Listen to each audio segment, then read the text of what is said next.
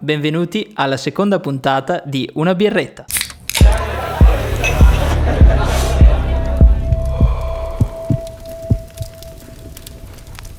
Ciao, io sono Davide e oggi siamo qui con Giovanni. Ciao, ciao a tutti.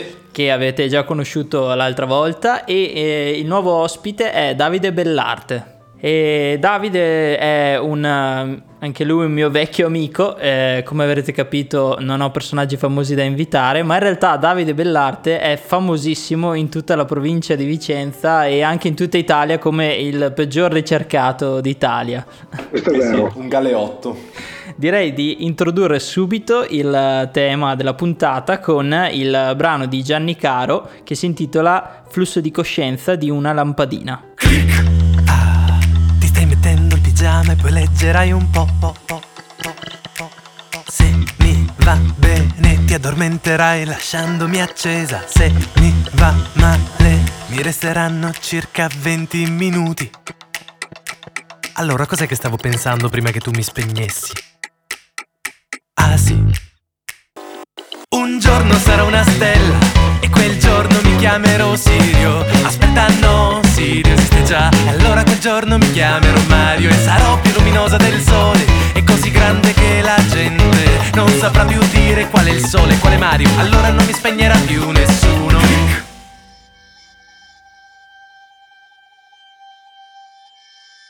Click. Ma non voglio chiedere troppo Non mi serve addosso l'attenzione di tutti. Mi accontenterei di una galassia lontana. Oppure se fossi un satellite che riflette la luce della luna, sarebbe fantastico. In fondo, quello che importa è click, click, click, click, click. Stasera ti sei portato a casa la ragazza. Bene, così mi lascerai accesa. E mentre voi due giocherete alla lotta, io starò pensando al mio futuro. E se facessi il faro in un porto sul mare, non sarebbe poi male alla fine tutta la notte a illuminare il mare e guardare le navi che passano. Avrei proprio un bel fascino, anche se sempre da solo. Che noia! Sarebbe meglio diventare un lampadario in una casa accogliente con un sacco di gente. Ma mi andrebbe bene anche fare la bajour, che poi in fondo è quella che sono già. No dai piuttosto che rimanere qua Mi andrebbe bene anche, mi andrebbe bene anche andrebbe bene anche, mi andrebbe bene anche.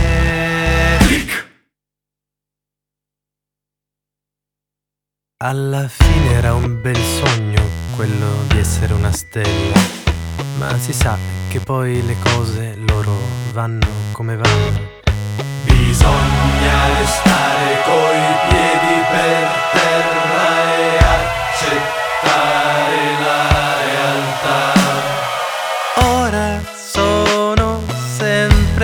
accesa e cambio pure colore. Non mi posso lamentare, anzi, sono pure felice di essere quella che sono, la spia del televisore.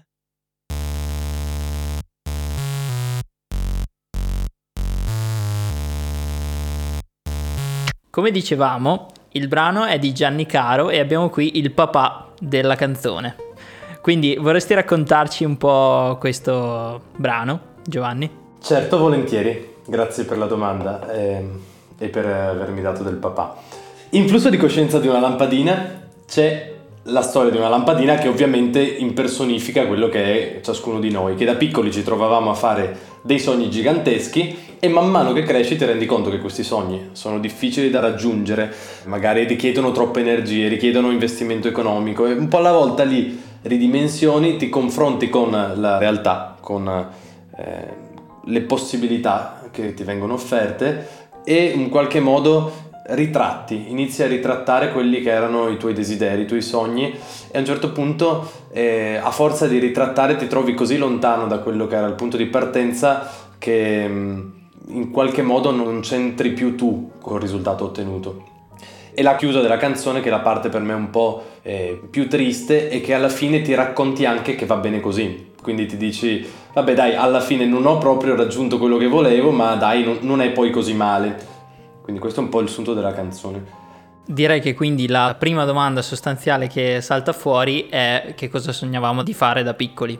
Perciò, Davide, tu da piccolo, cosa ti eri immaginato di fare? Cosa volevi fare? Devo dirti la verità che sono passati tantissimi anni da quando ero piccolo, per cui quello che mi ricordo è che, mm, beh, innanzitutto io volevo fare il benzinaio. Ma dai. Perché, ma sì, perché mi, affasc- mi affascinava. Perché c'era mio papà che mi portava ogni tanto a far benzina no? con lui. E a me piaceva da matti questo lavoro no? quando ero piccolo.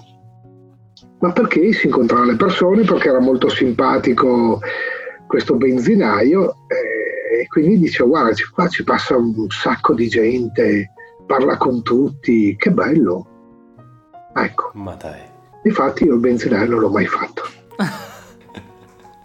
Però l'idea è che eh, quando, quando, si è piccoli è vero si ha un sacco di sogni, come diceva Giovanni, no?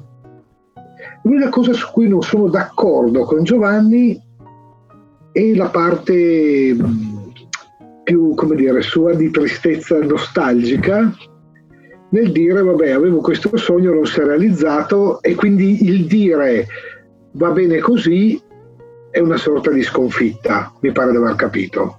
Sì. E io pensando no, al fatto che io non sia diventato benzinaio, io dico va bene così, ma perché poi la vita mi ha offerto altro. Ok, se posso fare un esempio, io da piccolo sognavo di fare l'astronauta quindi diciamo che era un po' difficile. E il, il, primo grande impatto con la realtà per me è stato quando ho scoperto che gli astronauti dovevano avere 10 decimi e io già a 9 anni non vedevo fino a un metro. Quindi diciamo che già lì eh, ho dovuto abbandonare eh, questo sogno infantile che era dettato da tutta una passione che mi aveva portato mio padre. Gli altri bambini avevano i soldatini, io avevo gli astronauti, quindi avevo lo shuttle, avevo il piccolo astronauta, il modulo lunare, avevo tutte queste cose e quindi io volevo fare l'astronauta. In una fase come la nostra, dico io perché io e Giovanni abbiamo la stessa età e quindi siamo in un momento comunque ancora di passaggio come età eh, e tutto quanto in cui almeno parlo per me stesso, non so bene se quello che sto facendo adesso è quello che farò tra vent'anni e non so se quello che sto facendo adesso mi andrà bene tra vent'anni. Cioè se riguardandomi indietro dirò come te, guarda, sono contento in realtà di dove mi ha portato la vita. Sì, e la cosa che mi, mi fa venire in mente di quello che avete detto è questo. C'è un libro di Baricco, si chiama Castelli di Rabbia, e a un certo punto lui dice accadono cose che sono come domande. Passa un minuto, passano anni e poi la vita risponde.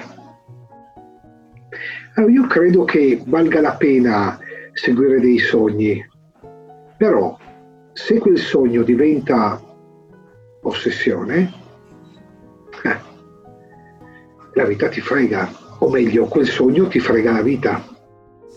Eh, no, io trovo estremamente interessante la provocazione o comunque il punto di vista di Davide riguardo a, alla questione, nel senso che ehm, io vorrei ritrattare un po' quello che è stata la mia posizione dell'inizio.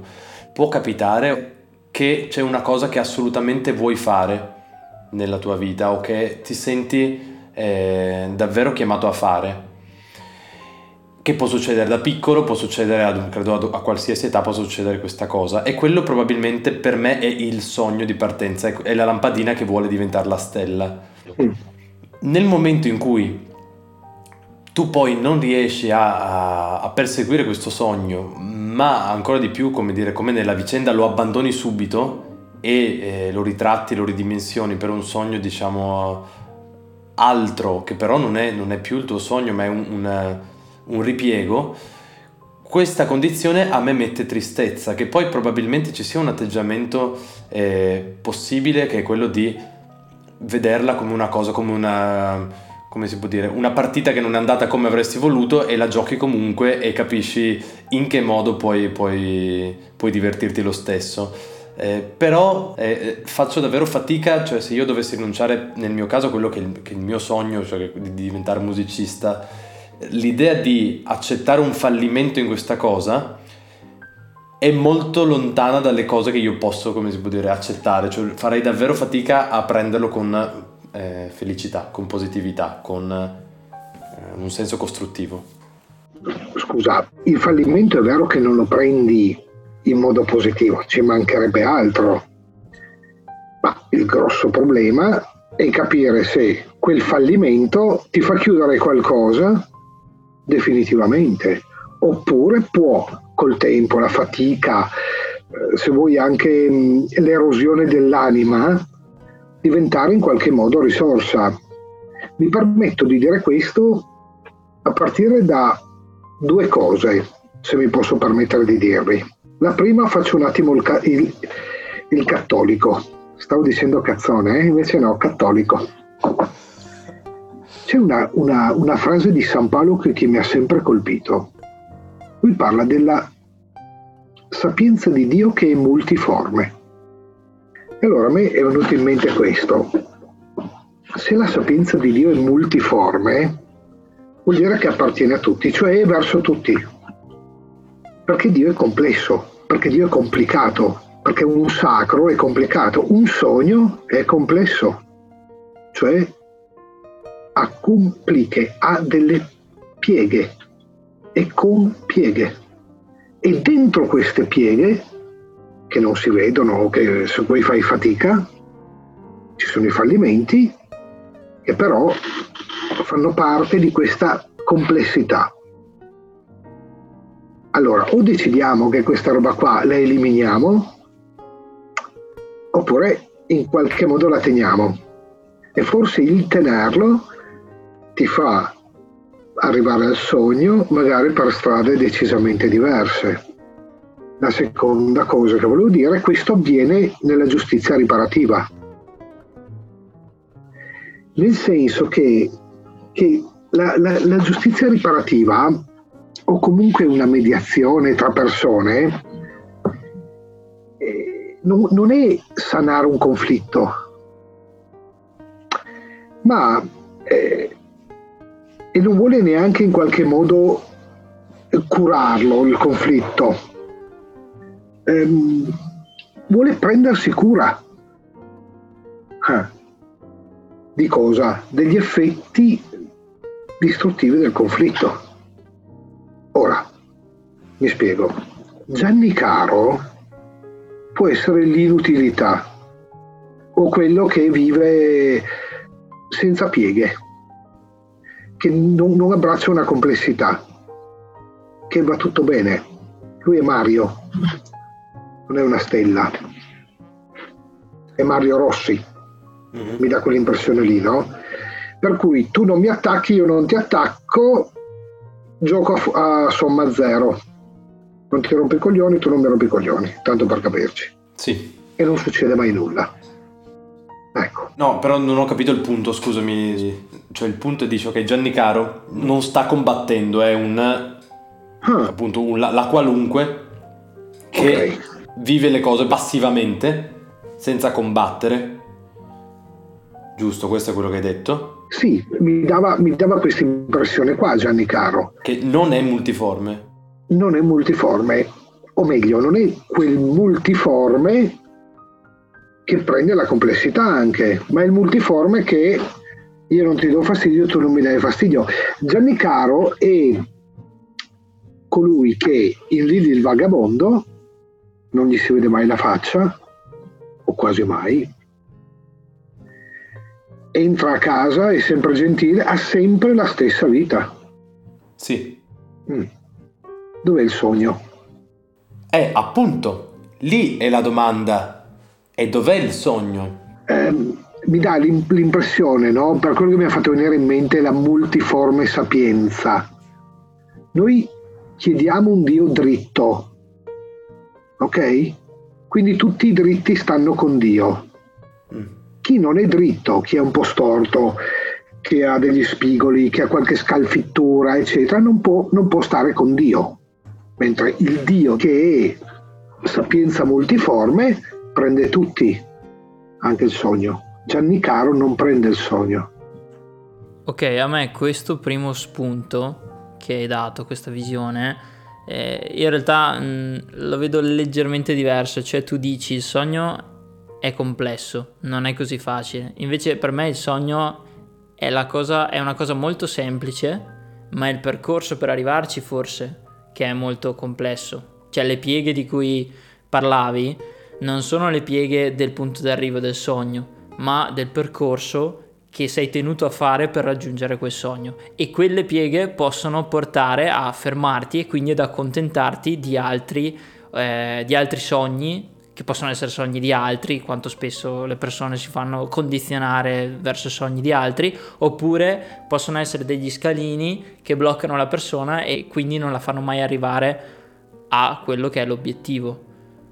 Cioè, secondo me definire un sogno complesso è in antitesi proprio con uh, l'idea del sogno, cioè un sogno è di per sé semplice, io sogno di volare, volare è un concetto semplice, è tutto il percorso per arrivare a volare che è complesso. Il percorso fa parte del sogno. Secondo me no, è proprio quella la fregatura. Ma il percorso è la parte concreta del sogno? Vuol dire che fa parte del sogno. Eh, ma il sogno è sogno proprio perché non è concreto. Se no, eh no, quello è un'illusione, è un'utopia. Se il sogno non ha una parte di, di, di concretezza, che caso è? Allora, se la, la, la multiformità sapienza di cui parlavo prima ha una caratteristica di fondo, che è la creatività. Cioè solo chi sogna è creativo. Se no Gianni Caro è creativo? No, no, no. Non sogna. Ma io sono perfettamente d'accordo con te que- su questa cosa, scusami. Sì, sì, sì, no, ma io non è che ti stavo accusando. No, eh. no, sono d'accordo con te, ma invece la mia domanda, cioè, per me, in Gianni Caro, ci ho visto me per un brevissimo mm, istante, però ci vedo molto mio nonno, ci vedo molto molte persone che mi capita di incontrare nella figura di Gianni Caro, che allo stesso modo dico non sognano ma non sono disposto ad accettare che loro non sognassero. Quello che dico è, avranno anche loro sognato a un certo punto da piccoli. Ma certo. Eh, perché non sognano? Cioè, dov'è finito il sogno? Questo fa parte delle vite. Eh, però non è una spiegazione, perché questo lo dicono tutti, ma è come dire, è come quelli che ti dicono non sposarti, ma poi si sposano tutti. Ah, il problema è un altro. Noi abbiamo già deciso che qualcuno ha smesso di sognare magari non te lo dicono a te. E qui c'è tutto un, un terreno che fa parte del sogno, che è conoscere. Quanto tu conosci chi hai davanti? Ma conoscere non significa guarda che so che quello lì va a Troie quello là invece è un bigotto. No, no. Conoscere significa, ok, ci troviamo qua, visto che non, non possiamo uscire, ci troviamo via computer. Prima volta nella mia vita, Ecco, per dire, per me questo è una forma di conoscenza, cioè è una condivisione, è una multiforme sapienza, cioè stare là ovunque, starci. Sì, ma guarda che io Davide sono estremamente d'accordo con te, infatti forse mi sono espresso male, ma il punto di partenza era proprio questo, dire io non so niente, appunto dico, le, anche persone molto vicine come mio nonno, mio padre, di cui davvero alla fine dico quanto so, so davvero la punta del, del, dell'iceberg, ma ovviamente poi mm-hmm. ancora di più si inizia a pensare al, so, al pescivendolo, al, so, certo. al cassiere che incontro magari tutti i giorni da dieci anni, ma non so niente di lui. E cioè, la domanda di partenza è di sicuro in qualche modo anche lui avrà sognato o sognerà o c'è, c'è stato o c'è un sogno dietro di cui io non so niente e mi interrogo, posso solo fare un gioco di fantasia intorno a quello che può essere il sogno di questa persona. Certo, d'accordissimo su questo. Il problema è la vicinanza agli altri. A me viene da, da pensare, no? Allora, la lampadina è una cosa che tu ti accorgi che c'è quando l'accendi il resto della giornata non ci pensi. Alle volte le relazioni umane hanno questa impostazione qua. Cioè, mi servi, ci sei. Non mi servi, non ci sei. Mm. Ora non è che uno voglia fare, eh, come dire, il saggio, eccetera, però sono io il primo a far così.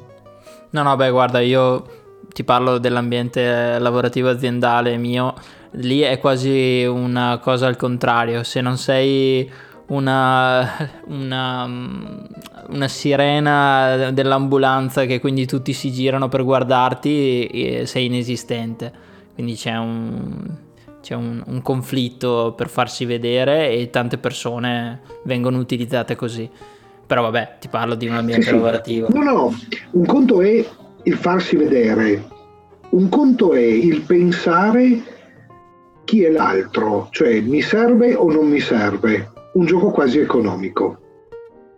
Mm-hmm. In questo momento qua, storico, coronavirus, tanto per capirci, una frase che in questo momento viene fuori è dobbiamo pensare a livello di noi. Adesso. Eh. E questo secondo me è un problema. Perché è passato il coronavirus non si parla più a livello di noi. Eh no, certo.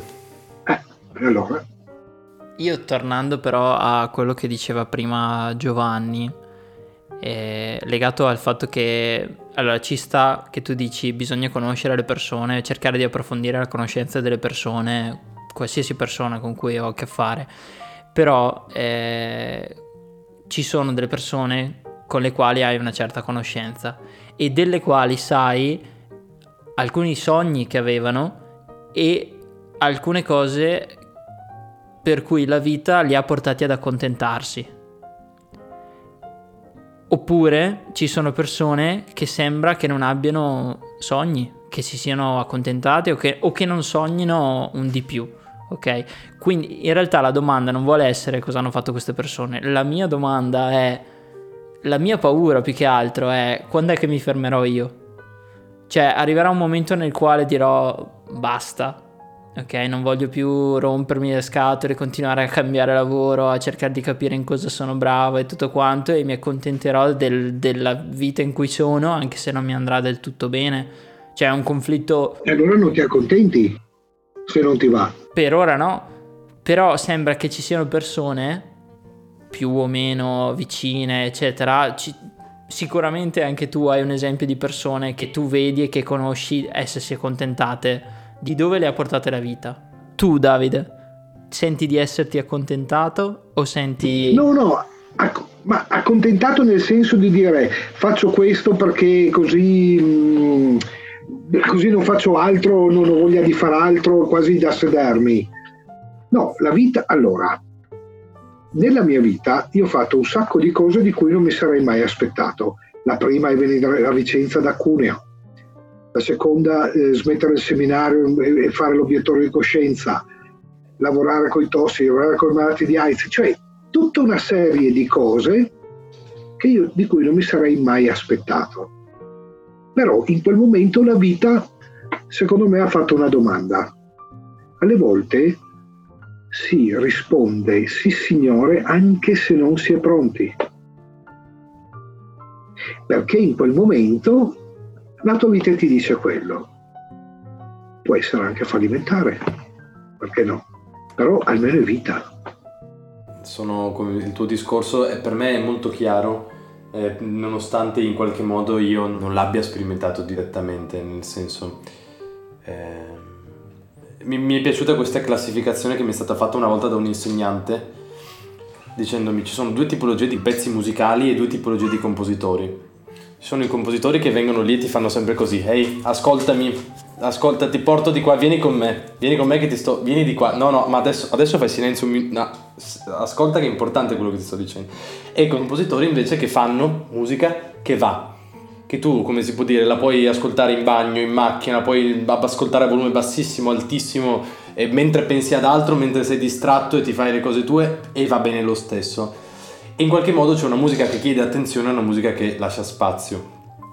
Questa cosa qua, cosa c'entra col discorso? Io penso che in qualche modo, nei confronti di qualsiasi circostanza, tu abbia una scelta, cioè che è quella di lasciare che le cose pre- abbiano un andamento naturale, cioè non, non, importi sull'andamento che hanno le cose e viverle per quello che sono, prenderle per quello che sono, oppure tentare in continuazione di riportare le cose ad una tua decisione presa a monte. E credo che per quanto in brevissimi istanti, in alcuni momenti io abbia sperimentato in un modo anche molto forte il vivere le cose per quello che sono e in qualche modo eh, non combatterle, non andarci contro, ma eh, lasciarsi in qualche modo anche trasportare dal, dalla vita, ho sempre un atteggiamento, sempre avuto un atteggiamento invece di bastian contrario, di, di uno che appunto aveva già deciso o voleva decidere lui e quindi nel cercare di piuttosto a costo di fare una grandissima fatica, di sputare sangue, però di riportare le cose in un seminato prestabilito. E quindi eh, mi, mi, mette molto in difficoltà ovviamente tuo, la tua posizione Davide, che è quella di dire ma in qualche modo eh, non è sbagliato che tu dica va bene così, anche se le cose non sono andate come volevo, ma va bene così perché sono andate in un altro modo che mi va bene così. Quindi lo, lo, apprezzo e lo ammiro, ma è una cosa che sento molto distante dalle mie possibilità di accogliere le cose. Che poi quel mi va bene è perché forse avendo qualche anno in più di voi, eh, le leggi in un altro modo. Mi spiego. Accade qualcosa, e tu com'è che lo leggi? Che lettura gli dai? Gli dai la lettura del giudizio? Oppure dai, gli dai la, la lettura del tentativo di capire? Perché il giudizio, molte volte, hmm, prima si giudica, poi, si, poi, magari se hai tempo cerchi anche di capire. Mm-hmm. questo è il problema, secondo me. E allora dico, accadono delle cose, le leggi, ti dico, sono anche i fallimenti. Alle volte hmm, forse sembrano di più i fallimenti. Però se quella volta là non fosse accaduto quello, non sarebbe successo un'altra cosa che ti ha portato poi ad un'altra, eccetera, eccetera. Questo nel senso di vivere la vita, come dire, eh, buttandosi dentro cioè al piano terra e non, e non alla finestra del primo piano. Io faccio lo scettico, tendo a voler fare, fare, fare, o anzi eh, il contrario, io tendo a voler progettare di fare tantissime cose e, e soprattutto questo atteggiamento dell'affidarsi è, è, per me è proprio contrario a come mi comporto, a come a, mi approccio alla vita, perché se aspetti non, non arriva a niente. E in più faccio lo scettico nel senso che leggere a posteriori qualcosa che è successo è voler dare una propria interpretazione per giustificare tutto. Aboliamo la storia? no, però eh, quello che dico è che siamo fatti per cercare di dare una spiegazione a cose che non hanno spiegazione. E quindi il voler... Eh, succedono una serie di eventi, la vita mi porta a fare un, una serie di scelte, intanto non è la vita che mi porta a fare delle scelte, ma sono io che faccio delle scelte. Può essere che abbia dei binari sempre più stretti, ma devo essere io a prendere una scelta e sono io che devo essere responsabile di quella scelta. Nel momento in cui allora è la persona che prende la scelta, non è più la vita in generale. La vita eh. ti pone delle domande, a te tocca rispondere. Ok, è una lettura leggermente diversa, perché spesso i, tutto questo concetto del volersi affidare è una deresponsabilizzazione. No, intanto tu affidati a te stesso, prima roba. Poi è chiaro che la vita ti, ti fa delle domande. Guarda, non so se a voi è mai capitato di lavorare di notte, fare un turno di notte. E non so se vi è mai capitato di quando è finito il turno, a livello di sogno, se volete banalmente, avere la sensazione di aver aiutato il sole a sorgere quella mattina. Nel senso che tu, eh, come dire, lo vedi sorgere e dici è finito il mio lavoro perché adesso vado a casa. Come dire, abbiamo tutti in qualche modo compartecipato a questo nuovo giorno è banalissima sta roba. Però, però a me è accaduto e, e mi accadeva eh, nell'unico luogo dove ho lavorato di notte, che era la comunità di Casa, di casa Speranza, dove alcune notti sono state davvero molto difficili. Difficili perché qualcuno è morto, qualcuno stava davvero male e altre volte più, più tranquilla però comunque noi stiamo parlando di tessiture umane, ok? E per quello che dico, non, non è la, la, mm, posizione di dire mi via addosso la vita e la prendo così, no, no, no, no. Però accorgersi che la vita c'è. Accorgersi che c'è la, c'è la vita vuol dire accorgersi che anche qualcun altro, che non è un invasore di spazi, e allora si tratta di capire eh, qual è la soglia comune. Un conto è il confine, che è cum finis, cioè avere una soglia in comune. Un conto è la barriera, cioè la sbarra della divisione tra stati, dove c'è la dogana, eccetera. Quella è una sbarra e basta. Poi per me potete andare a fare in culo tutte e due, però...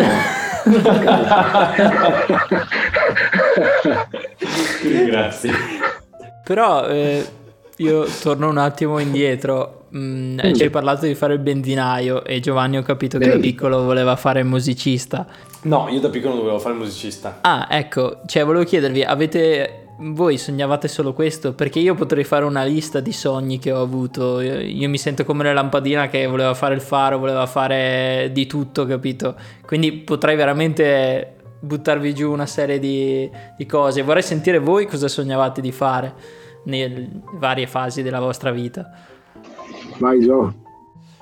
io credo che il sogno più importante della mia infanzia sia stato quello di fare l'inventore cioè, mm. io eh, nella, credo che a 5-6 anni circa chiesi a Babbo Natale un apparecchio che avevo disegnato e che volevo che lui realizzasse per me perché a me mancavano gli strumenti tecnici per la realizzazione di questo inge- uh, ingagno che serviva per cambiare il tempo atmosferico per cui gli avevo spiegato tu con tutte le levette se muovi qua c'è la pioggia se metti qua sotto c'è una giornata di sole perché volevo avere un po' di controllo sul, sul, sul tempo atmosferico, ma l'idea era proprio quella di avere questo oggetto eh, progettato da me. Quindi ho passato comunque grosso della mia infanzia, dei primi, boh, credo da quando ho iniziato a, a poter muovermi, camminare, usare le mani fino ai 7-8 anni, a costruire, progettare oggetti con legno, incastrando cose, più o meno tutte poi inutilizzabili, era la fantasia che ci facevo dietro, però quello era il mio sogno, io dovevo fare l'inventore, lo scienziato pazzo, cioè fare un po' queste figure che in qualche modo eh, creano una cosa che prima non c'era, perché c'è sempre stata l'idea di, di portare, una, portare, la novità, portare una cosa, eh, una cosa che manca, no? Per cui in qualche modo questa cosa poi è diventata scrivere musica per, perché si è, ha, ha, ha acquisito una concretezza in questa direzione nel senso che costruire l'oggetto per cambiare il tempo atmosferico evidentemente non entrava nelle mie possibilità. Eh, ecco. Beh, anch'io ho avuto tantissimi sogni. Io ti ho parlato del benzinaio perché penso di essere, che sia stato il primo sogno di cui io mi ricordo, no? ma perché è legata alla figura di mio papà, al fatto che lui avesse una 127 special color caffè latte meravigliosa. Wow. Ecco, e se no, dopo cosa volete? Io poi a dieci anni sono entrato in seminario e quindi sono entrato perché si giocava a pallone. E poi invece di lì gli altri sogni, beh certo, sogno come tutti di diventare calciatore, sogno di diventare prete, ma che poi si stava concretizzando, ma sono tantissimi sogni, ma sogno ancora molto eh. adesso. Insomma, anche il fatto che tu abbia dato una svolta totale alla tua vita. Certo, certo, assolutamente. Che poi dopo, anche lì per dire, no? Fai qualcosa di molto differente, però legato a quello che facevi prima perché l'idea di dover cucinare per qualcuno, però insieme a qualcuno del Jonathan, perché c'è la possibilità per lui che abbia un contratto di lavoro, eccetera, e rendere forse un, una parte concreta di un sogno. Certo. Quindi in qualche modo i sogni ritornano, eh. ma sono come le storie d'amore, dai. Eh. A me invece ha fatto venire in mente, Giovanni parlando, di un sogno che avevo io da piccolo, cioè io scrivevo mh, tipo delle esibizioni, degli spettacoli, ero molto esibizionista da piccolo, quindi c'era una telecamera, ci sono video che io salto davanti alle telecamere, ho sempre avuto quest'indole. E mio padre era molto appassionato di Claudio Baglioni e io avevo un circo Mm, per giocare in casa, tipo un mini circo come le casette per i bambini e mi ricordo che avevo scritto questo appunto su una canzone che si chiama Acqua dalla luna, avevo scritto che proprio a un certo punto uscivo io da questo circo e facevo tutta un'esibizione davanti alla mia famiglia in realtà. Quindi se vi va vi faccio sentire Acqua dalla luna. Vai.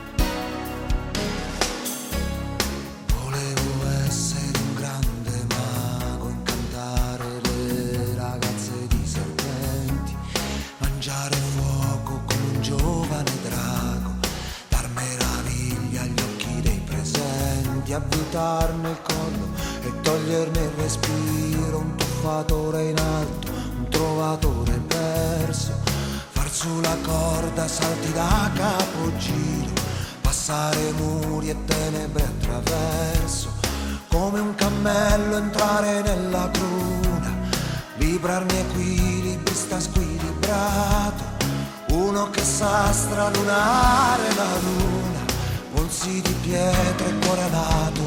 E stupire tutti quelli che sanno la